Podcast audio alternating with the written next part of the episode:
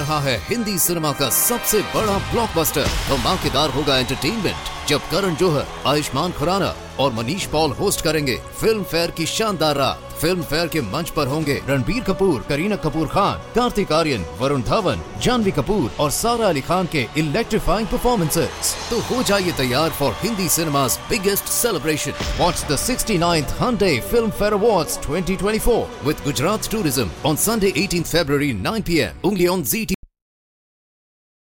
Tired of the everyday routine? Ever dream of a life of romantic adventure? Want to get away from it all? We offer you Escape.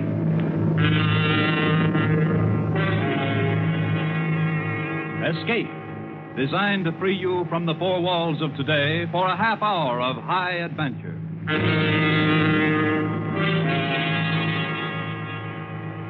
Tonight, we escape to a murderous conflict of greed and passion aboard a coastwise tramp steamer headed for Central America as John and Gwen Bagni tell it in their exciting tale, Maracas.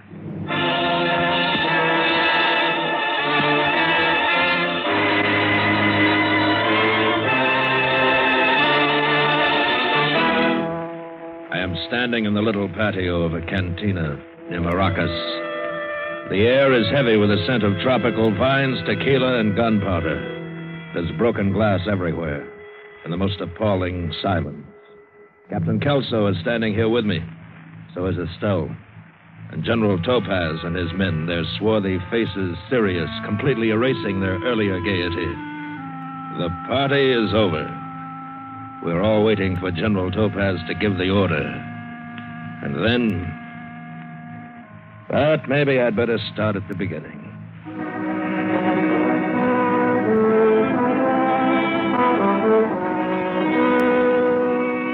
I know now I should never have taken the berth as mate on the Bruno. She's a coastwise tramp out of San Diego, but at the time I figured working under that loudmouth, sadistic, slave driving Kelso was better than the seaman's mission. They were carrying a cargo for Santa Gardo and two passengers. From the beginning, the voyage spelled trouble. For one thing, we weren't long out of Dago when we ran into the blow. I wasn't too concerned about it, but I went to notify the old man purely as a matter of routine. I found him sprawled across his bunk, his mouth open, snoring. There were a couple of empties on the floor and another in the basin. Captain Kelso. Hey, Skipper. Hey, Skipper. Huh? Storm, we're running into weather. So, something wrong? No, sir, I just thought you'd like to know. Good. Now I know. Get back to the bridge. But suppose I have to change course, sir. Uh, haven't you been in a blow before? Maybe I should have checked your papers before I signed you on. You are a sailor, aren't you? Yes, sir. I've been to sea a couple of times. Well, get out of here and quit beefing it. And don't bother me again. I got a headache. You should have. What's that, Mr. Doyle? Nothing, sir. Nothing. Back in the wheelhouse, I watched the well deck below disappear completely again and again beneath the angry white water. And then, if I didn't have enough on my mind, it was the passenger, George Miley. I hate passengers. They don't belong on freighters, always underfoot, always asking fool questions. And Marling was no exception. But what was worse, he was also the shipper of all that cargo in number two hold. Farm equipment from Marling and Gavin, Los Angeles. Mr. Doyle. So we had orders to be polite to him. Mr. Doyle. You shouldn't be running around the ship in this kind of weather, Mr. Marling. You'll get yourself hurt. I want to see the captain. He's not here, sir. Well, where is he? He's in his quarters asleep, sir. Asleep in a storm like this? Tell the captain I want to see him. I can't do that, Mr. Marling. I'm a personal friend of Captain Kelso's. He'll see me. Sorry, but he left strict orders not to be disturbed for anything. But the sea is wild. It'll bash my cargo to bits. Your cargo is all right, sir. Now, why don't you just go to your stateroom and relax, huh? Young man, when I want to discuss my business with a mate, I'll call you. When I want to talk to the captain, I mean exactly that. Now get in. If he's asleep, wake him. Wake him nuts. I'd rather kick a cobra out of his bed. Go wake him yourself. I will. And I shall also report you for your insolence. Yeah, do that.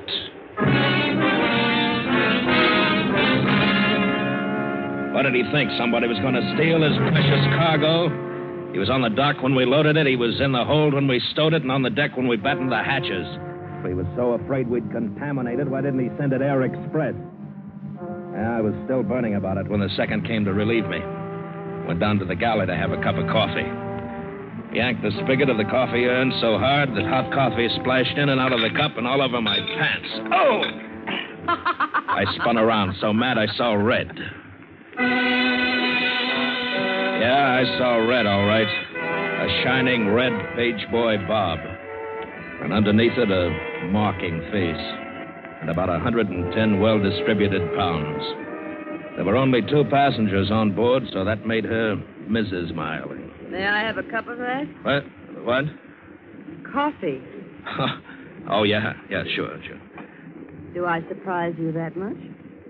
Why, no, no. As a matter of fact, I just thought that. Yes, I know. Everybody thinks that. If they meet George first. And if they meet you first? Then I warn them about George. Oh? Was he very unpleasant? Yeah, they got a rise out of me, if that's what you mean. Yes, he does that to people. What did he want you to do? Stop the storm? You know him better than I do. I don't think you like me. I'm sorry. I, I've got something else on my mind. Oh, don't be so serious. I was only kidding you. So? So? It's going to be a long trip? Excuse me, Mrs. Marling. I've got to get back to the bridge. Everybody calls me Estelle. What do they call you? They call me Doyle, Mr. Doyle. Excuse me. Oh, Mr. Doyle. Yes. I hope I haven't rushed you.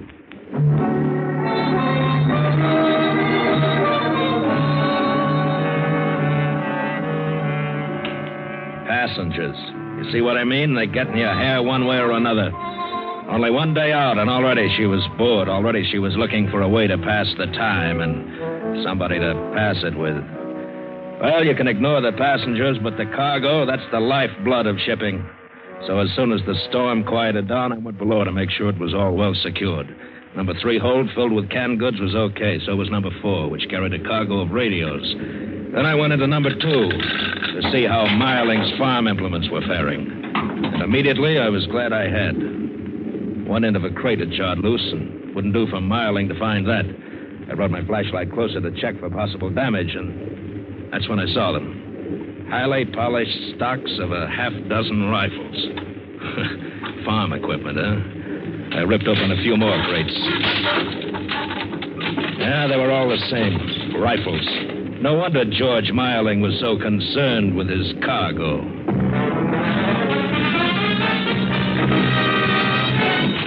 Captain Kelso. I told you to keep out of here. You know what we're carrying in number two hold? Sure, cargo, farming equipment. Well, the only digging it'll be doing is for graves. What do you mean? The crates of rifles Marling's transporting. What are you doing in number two hold? Listen, Kelso, I signed on this ship as mate, but when it comes to carrying contraband, that's something else. The cargo's listed on the bill of lading as farm equipment. As far as I'm concerned, that's what it is. Understand, Mr. Doyle? Yeah, I understand. What's your cut? What are you talking about? Uh, Kelso, you're just surprised enough. How much are Marling and Gavin paying you? If you got something definite on your mind, spring it. All right, I will. I want my share. Why, you. And if I don't get it, I might be unhappy. I might talk to the wrong people. Like, say, port officials. Why, you punk. What do you think you are? Get out of here. Get out Get before. that straight, Kelso. If I'm going to help carry trouble, I'm going to get paid for it.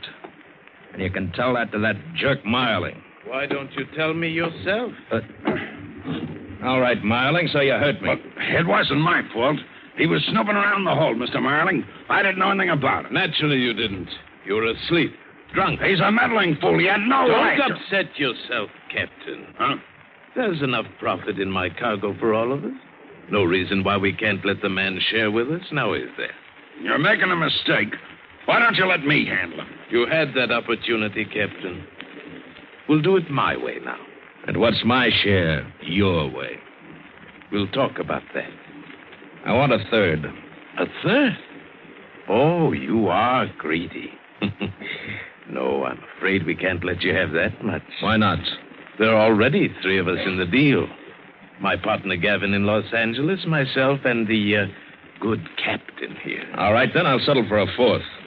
How about, shall we say, uh, $3,000? Oh, uh-huh, you're really off your rocker. That hold is loaded with those crates. You better take it, Mr. Doyle. Your threat about informing the port officials won't do much good unless you get to port. See? Afraid you're not in a very good position to bargain. I'd say I was. Because you see, Marling, you either give me a fourth, or every man in the crew will know what we're carrying before night. You know what happens then? You got a big split on your hands. Everybody shares. You're a very smart man. Well, Marling, is it a deal? It's a deal.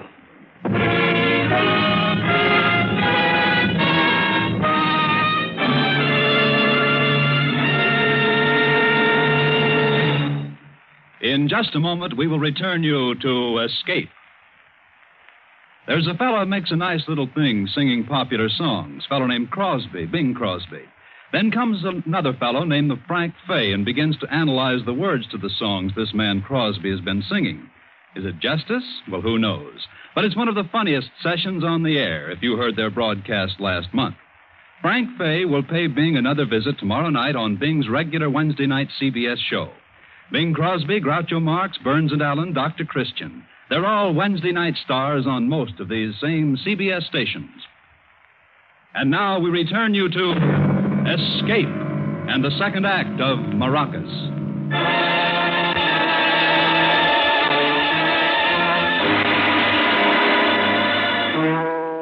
The first day of the voyage of the Bruno was drawing to a close. Not 12 hours ago, I'd shipped out of San Diego with exactly a dollar and 62 cents and a Canadian dime to my name. And now, the potential. The jackpot potential.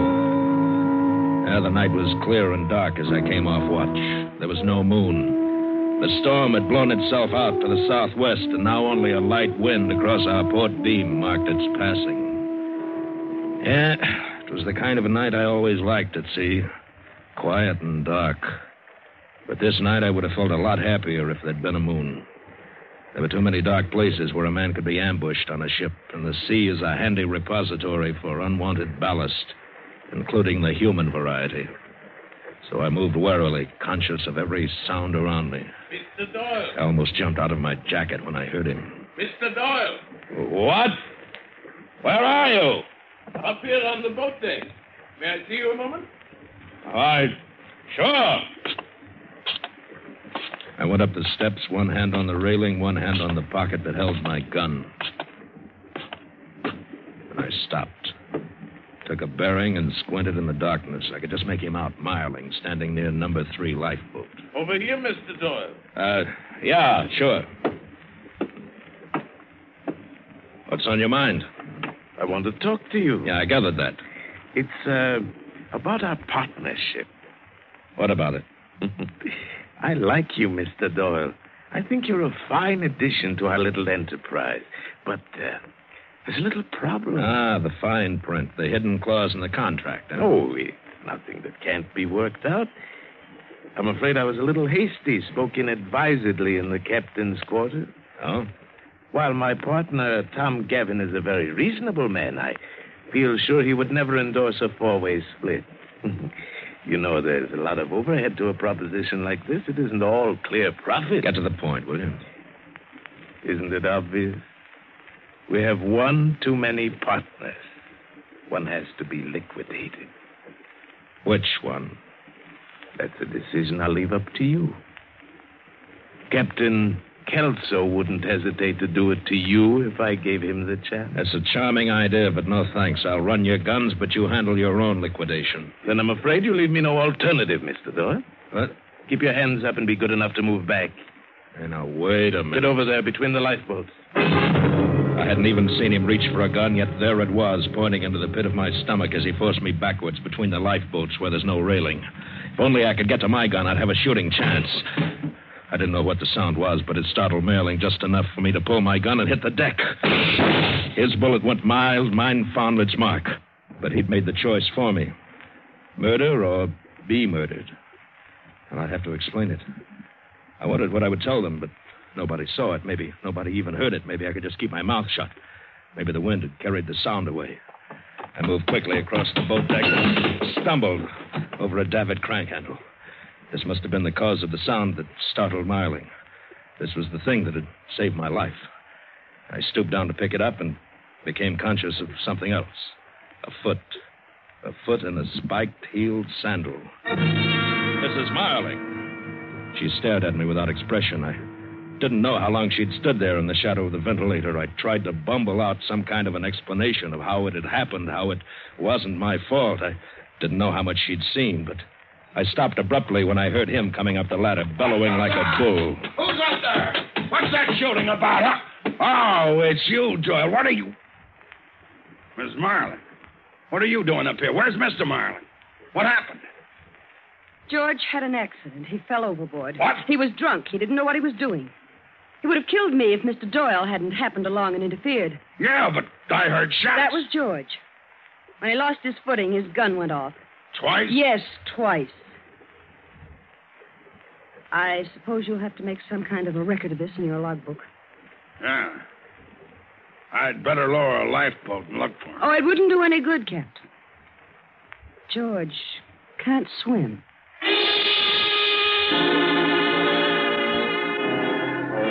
I watched Kelso walk away. I knew he didn't believe any of it. The minute he was out of earshot, I turned to her. What did you lie for? Why didn't you tell the truth the way it happened? What do you care? You're in the clear. I don't like the way you did it. Well, it's done, so forget it. You ought to be grateful to me. What for? I saved your life. How do you think that thing got on the deck, that handle? You mean that That's you... right, I threw it. George would have killed you if I hadn't. Hey, wait a minute. That means that you wanted him dead. Earlier tonight in the galley, I thought you were just passing the time with me. I thought that you. You thought what? Let's just say I did you a favor and you did me a favor. Now we're even.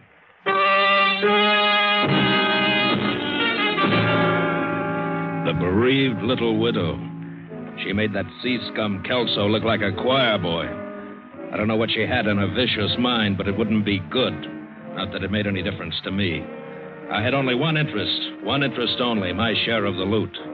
Now that Marling was dead, the split should be bigger. And then I remembered. I'd done a stupid thing. I'd ripped open quite a number of those crates in my hurried inspection of the cargo, and I hadn't crated them up again. Those shiny rifle butts were visible. We couldn't risk port officials seeing them. I hurried into number two hold and was busy nailing up the cases when Kelso came down. Counting your chickens? Just protecting my investment. You've gotten around an awful lot tonight, Doyle. I'm an active partner. Yeah? Well, if you want to stay that way, you'll take orders from me. Marling's gone. It's every man for himself now. I don't like you, Doyle. That's mutual. That was some cock and bull story you and her cooked up. You heard her tell it. I've known Marling for years. I know he never touched a drop of liquor. Talk to her about it. That's the trouble. I can't prove a thing. But you watch your step, Doyle.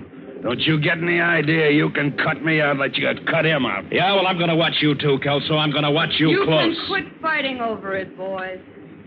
There isn't going to be any money to split. What? The cargo's already been paid for. Tom Gavin collected for it in Los Angeles before this ship ever sailed. Marling told me it would be paid for at the end of the run. Marling promised. me- George promised a lot of things. And George isn't here. You never intended for him to reach the end of the run. Is that it, Mrs. Marling? Oh, oh, smart. boy. You and Gavin had a cute little thing cooked up between you, didn't you? And I stepped in and washed your dirty linen. You haven't anything to squawk about. You're alive, aren't you? And neither have you, Captain. You'll get paid for the freight. Freight! For that measly amount, I took a chance on losing my license and my ship. Freight! I ought to. Keep away from me! All right, leave her alone. I said, shut up! If she thinks she's going to get away with it. Shut up! Now listen. You hear that? Listen, it's ticking. Only two things tick a clock and a time bomb. Here we've been shouting, screaming at each other as the minutes ticked away. And now we wildly fanned out with flashlights, trying to track down the source of the sound. Fighting time. Minutes, maybe seconds. I was the one who had found it. Planted in one of the cases of rifles I'd opened. Enough TNT to blow the whole ship apart, and us with it. We held our breath, white and tense, as I pulled the clock mechanism away from the detonator, dismantling the bomb. Yeah, there was only one person who could have done it, the one who insured the cargo, the shipper. Marling had been on board, so it had been Gavin. How do you feel about your Mr. Gavin now, Mrs. Marling? How do you like being a sucker along with the rest of the boys? You're right. I'm the biggest sucker of all. No wonder Tom was so sure George would never come back. And do you know how he roped me in? With the oldest cliche in the world. He was going to marry me when I came back in my widow's weed. Never mind the broken blossoms. What about us?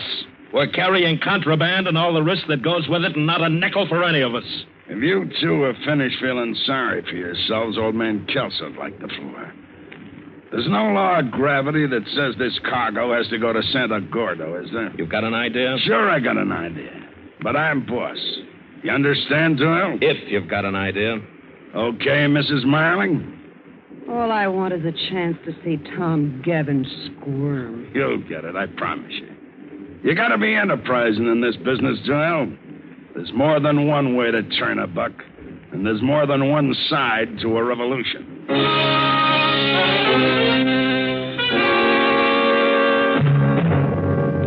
Like Kelso said, no reason why our cargo should go on to Santa Gordo. There were others who wanted and needed rifles, the guerrillas. And what was more important, they had plenty of money, gold. And Kelso knew a man in Maracas who knew a man who could put us in touch with the guerrilla chief. So we altered the course.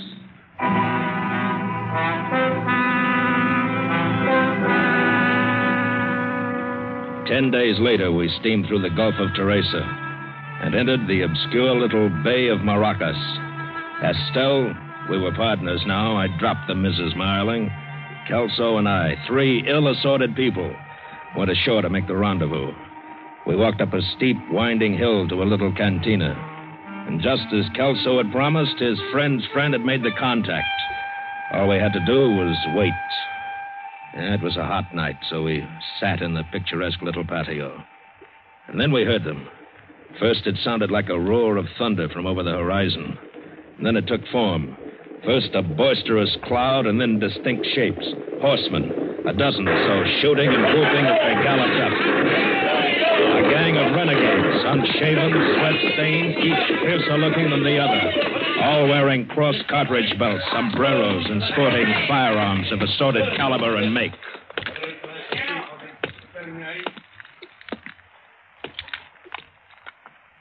You are Capitan Coulson? I am Topaz, El General Topaz. Well, the shipment's all ready, General. I'll have it unloaded. There is no hurry. When the time come, my men will take it off.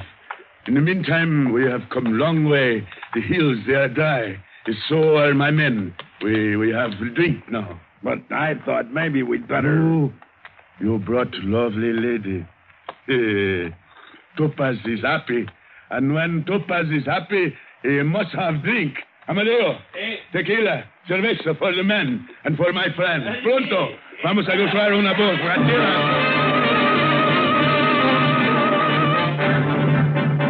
I've never seen so much liquor consumed so fast. Tequila and cerveza, a violent combination. And it had a wild effect on them. The more they drank, the more uncontrollable they became. Shouting and shooting glasses and promptly at the cobblestone parapet. We began to have an uneasy feeling. We wanted to conclude our business quickly, unload the rifles, get paid, and get out. Even Kelso began to be uneasy. Look, General, fun is fun, but we can't hang around here all night. Plenty time, my friend, plenty time. More tequila. Diego, play for us.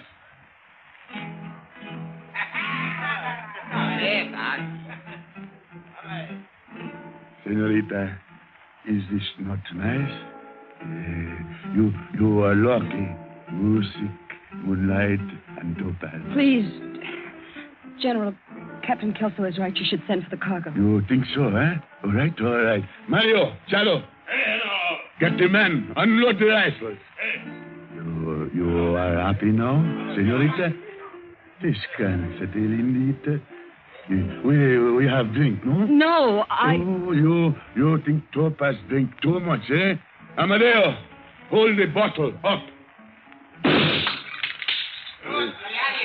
Eh, eh, I, I must be drunk. I hit the bottle, not the cork.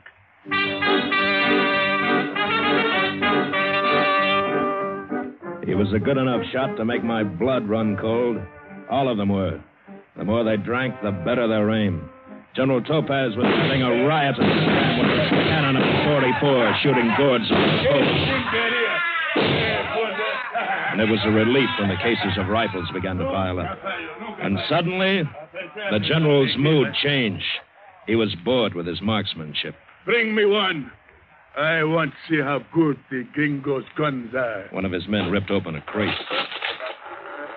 General Topaz grabbed a rifle, held it in his hands, inspected it, and threw it violently at me. What? This, this joke? You make fun with Topaz? Open them all! His men literally tore the tops off dozens of crates with their fingers.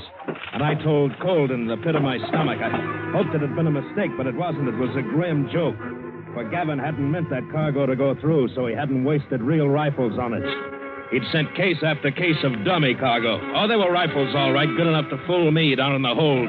If only I'd taken one out, examined it, I might have discovered in time that they were phony guns that would never fire a shell. Cheap pot metal imitations with highly polished pine stocks. Great stuff for kids under a Christmas tree, but not quite good enough for General Topaz. General Topaz is important man. I have important war. And for this you pay. Mario, Diego, Nino, Chado, Amadeo, Cano, un gran tiroteo para estos canallas.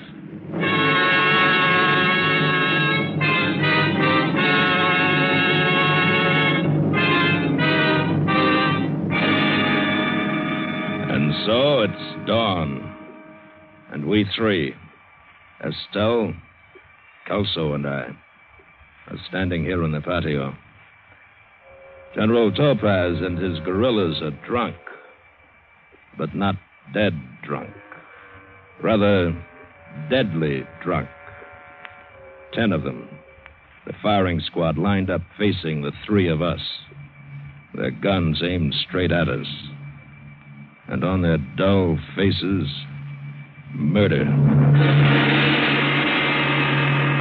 The general, with his flamboyant sense of drama, raises his gun just as the first rays of the sun streak through. Listo! He has a sense of the drama, General Topaz, but no sense of humor. Apunten! If it weren't so final, it might be funny. A double, double cross. Fuego!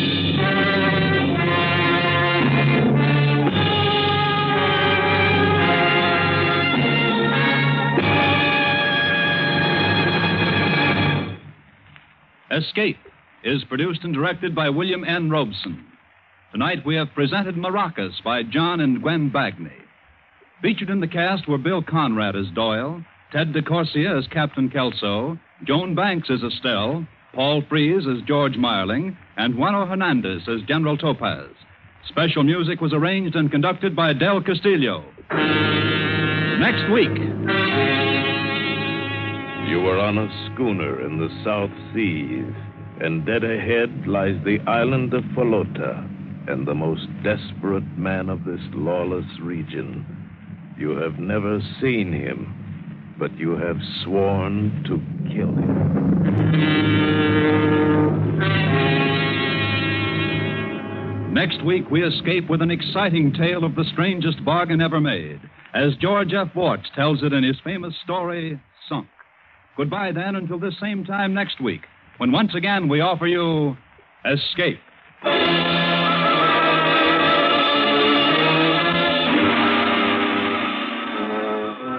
Festive music for a festive holiday, one full hour of it. That's the treat in store for you when you tune in the Thanksgiving Day Festival over these same CBS stations. The Choraliers and the Symphonette combined talents for this great show, plus Leonid Hambro, pianist, Oscar Shumsky, violinist, Bambi Lynn, young Broadway star, and many other favorites. Remember, 5 p.m. Eastern Standard Time on Thanksgiving Day for the whole family, the Thanksgiving Day Festival over the entire CBS network. Now stay tuned for Hit the Jackpot, which follows immediately on most of these stations. This is CBS, the Columbia Broadcasting System. 10 p.m. WLOBA, Boulevard Watch Time. रहा है Hindi cinema का सबसे बड़ा blockbuster धमाकेदार होगा entertainment जब करण जौहर आयुष्मान खुराना और Manish Paul host करेंगे फ़िल्म फेयर की शानदार रात फ़िल्म फेयर के मंच पर होंगे रणबीर कपूर, करीना कपूर खान, कार्तिक आर्यन, वरुण धवन, जानवी कपूर और सारा अली खान के इलेक्ट्रीफाइंग परफॉर्मेंसेस तो हो जाइए तैयार for Hindi cinema biggest celebration what the sixty ninth Filmfare award twenty twenty four with Gujarat tourism on Sunday eighteen February nine P M उंगली ऑन जी